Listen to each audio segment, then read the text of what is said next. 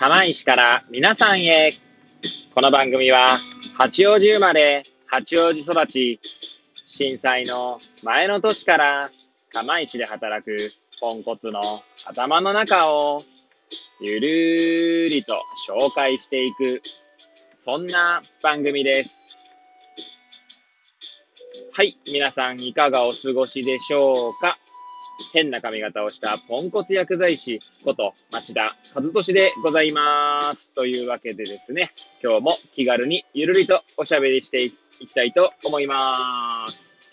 さてさて、今日はどんな話をしようかなーって感じなんですけれども、収録日時はですね、令和3年3月19日の金曜日、時刻は8時50分を回ったところでございます。まあ、いつもよりね、今日は遅めですけれども、今日は遅番出勤ということで、この時間に出勤しております。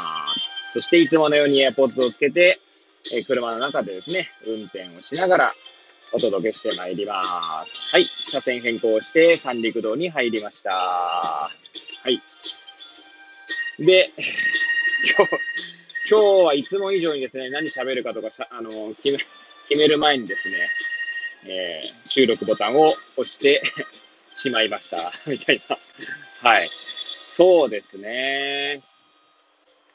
まあ、ちょうどですね、ここ最、ここ2週間ぐらい、まあ、2週間丸々いたわけじゃないんですけど、え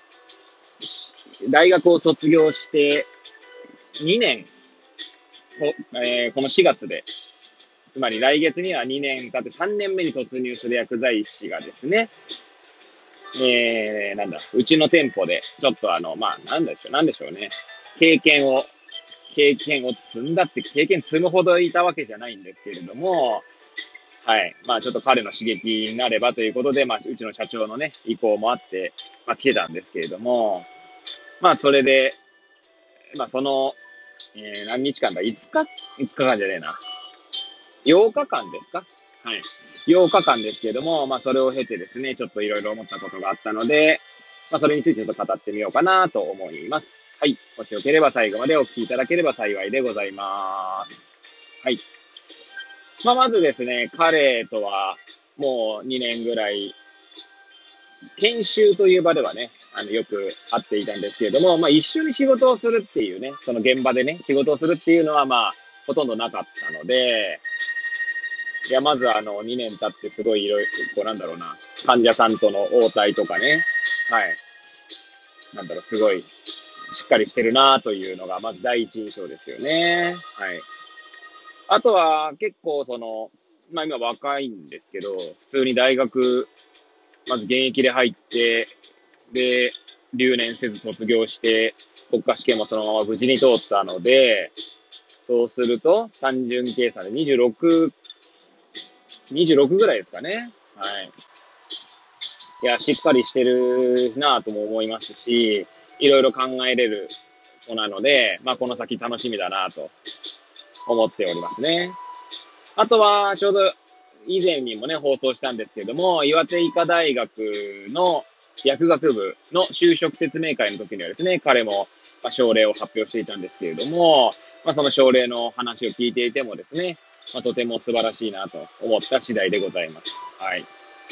まあそんな彼とね、喋りながらですね、まあ今結構薬局業界は本当に、まあ、より厳しく、どんどん厳しくなってるんですけれども、まあそういったこう今後の展望みたいな、展望っていうほどじゃないんですけどね、そんな話もさせていただいてですね、まあやっぱりですね、こう、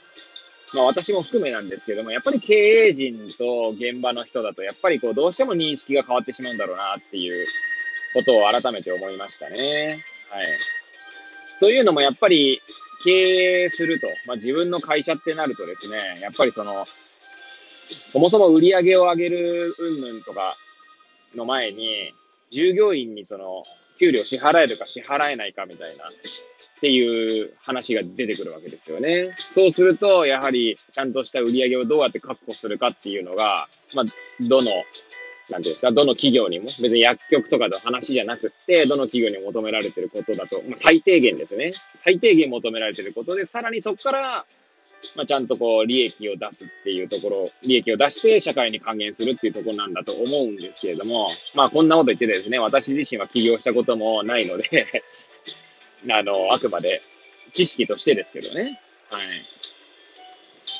なんですけど、やっぱ、そんな中ですね、やっぱりうちの社長の舵取りとかを見ていて、まあ私自身はですね、まあ舵取り自体はそんなに悪いと思ってないんですけれども、まあ、なかなか現場とのこう温度差はある中で、こう、なんですか、コミュニケーションの問題を抱えているなというのは、まあ以前から思っていたとこだったんですね。まあそんな中で私なんか中間管理職に当たるので、そこの間を取り持つことを求められてるんだと思うんですけれども、なかなかね、まあ、現場のやっぱりその不平不満というものをこう、解消するにまでは至っていないというところが現状でございます。それはまあ、ひとえに私のマネジメント能力の欠如によるところは大きいんですけれども、まあそういったところで言うとですね、まあうちの社長なんかは結構その現場の 人間から、まあ簡単にしまえば嫌われているところが大いにあってですね。はい。まあその彼、あの2年目で、この3年目になるね、彼もね、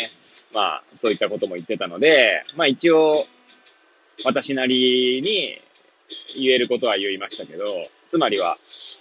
やはり自分の会社ってなった時にはやっぱ全然その違うよねっていうことですね。まあ、たとえ、あの、比較対象として出したのがですね、まあちょうど盛岡で、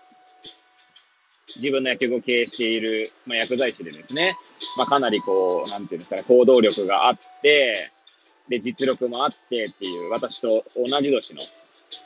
薬剤師がいるんですけれども、まあ、彼のことは、その盛岡のね、薬剤師の彼のことは、えー、うちのね、えー、この3年目になる薬剤師も知っていてですね。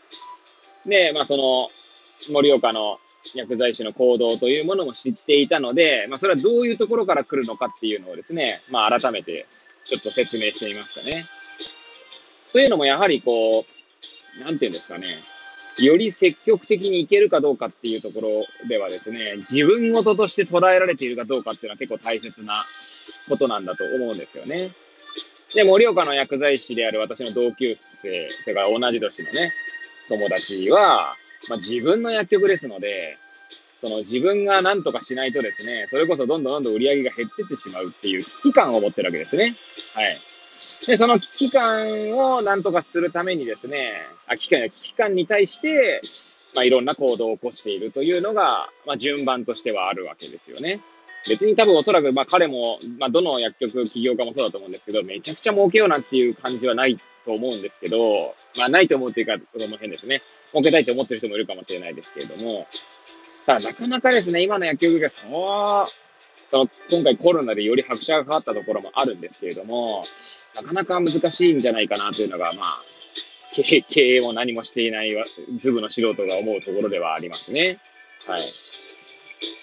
まあ、つまり何が言いたいかというと、盛岡の薬剤師の友人は自分事として捉えられているので、やはりより積極的なそのアピールとか行動ができるっていうところなんだと思うんですよね。で、どうしても雇われってなるとですね、その自分ごと感が薄れてしまうところはあると思うんですよね。何もしなくても別に給料はもらえるっていう感覚があるんだと思うので、はい。まあそうなるとですね、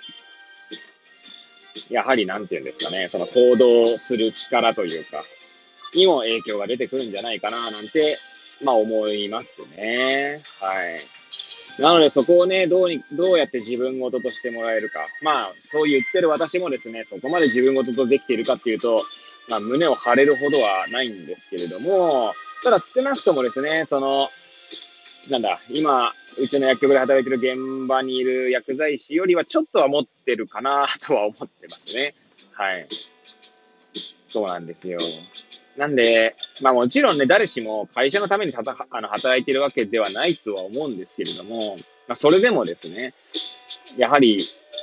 なんていうんですかね、会社のためになんかこう、自分を犠牲にしてまでっていうことは、まあ私もそんなにそこまでしたくないっていうのもありますし、まあ別にみんなにそこを強いるつもりはないんですけれども、やはり、まあ、雇われてるとはいえ、やっぱり会社のね、利益がないことには、自分の、まあ給料とかそういうことにもね、反映されないことだと思うので、まあそこをですね、どうやって考えてもらうかっていうのは結構大切なことなんじゃないかな、なんて思いました。はい。まあ、いつものようにですね、ぐだぐだと、えー、話をしてまいりましたけれども、えー、最後までお聞きいただいた皆さん、誠にありがとうございます。これを聞いていただいた皆さんが、より良い一日を過ごせますように、とお祈りさせていただいて、今日の放送を終了したいと思います。それではまた明日、皆さんお会いいたしましょう。さようなら。